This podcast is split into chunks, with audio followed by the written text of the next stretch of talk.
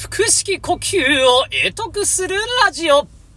おはようございます。こんばんは。腹式呼吸の先生ことヘイヘイです。このチャンネルは詩吟歴20年以上、ゴスペル歴10年以上の私ヘイヘイによる腹式呼吸や声に役に立つ話を毎日一つずつお話ししていくチャンネルです。なお、詩吟に特化した内容も時たまやっているので、興味があればぜひ聞いてみてください。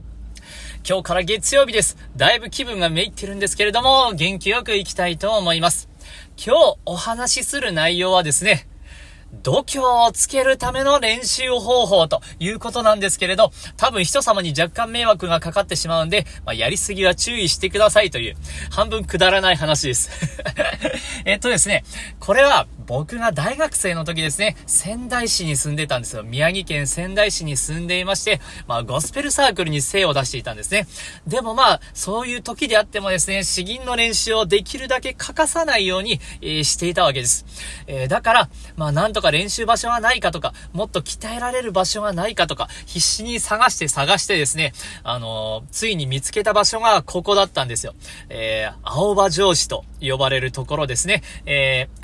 仙台、青葉城の後、いわゆる観光地なんですけれど、僕の大学の通学路のちょうど中間にあったんでですね、研究とか終わって夜遅くに、原付でブーンとちょっとそこの校内に入っていって、夜景の綺麗なところ、そこで、もうのびのびと声を出すと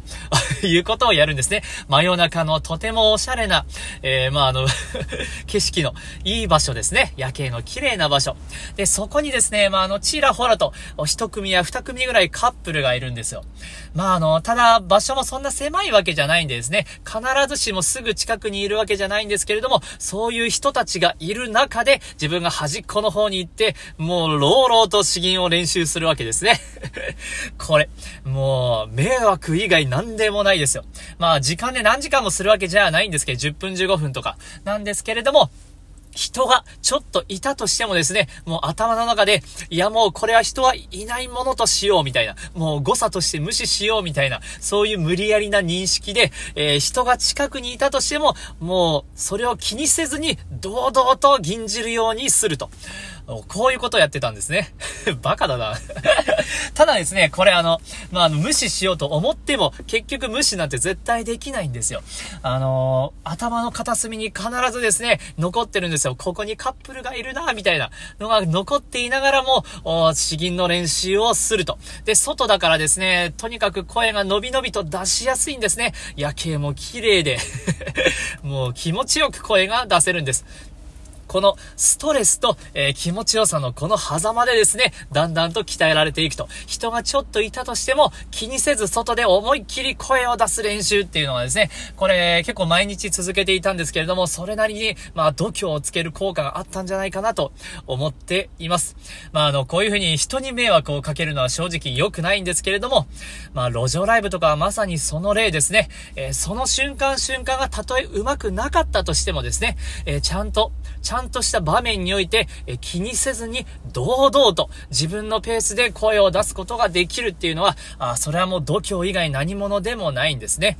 これは実際にこういった場所で気をつけて、練習して鍛えていかないとなかなか身につかないものなんです。だからいくら本を読んでこういうマインドで行こうとかそういうところではなくて、もう実際にそういった場所に身を置くと。最初気にするんであれば本当一人二人だけ遠くにいるような場所で練習するとか、それをだんだんと増やしていくと。ただし周りに迷惑をかけない。これに限ります。僕は直接文句言われたわけじゃないんですけれど、普通に考えたら、やばいやつなんで、警察とかに言われないうちにですね、ほどほどにしておくのがいいかと思います。ちょっと月曜日、ちょっとくだらない内容もだいぶ入ってはいるんですけれども、度胸をつけるためには人の前でやるのがもうそれには欠かせないんですというお話でした。度胸がつけばですね、面接の場面であっても大事なステージにおいてもですね、いつもよりも佇まいが周りから見て違ってくるんですね。そういった意味で、なかなか身につけられない度胸、少しずつ鍛えてみてはいかがでしょうか。以上です。腹式呼吸を会得するラジオ、ヘイヘイでした。どうもありがとうございました。バイバイ。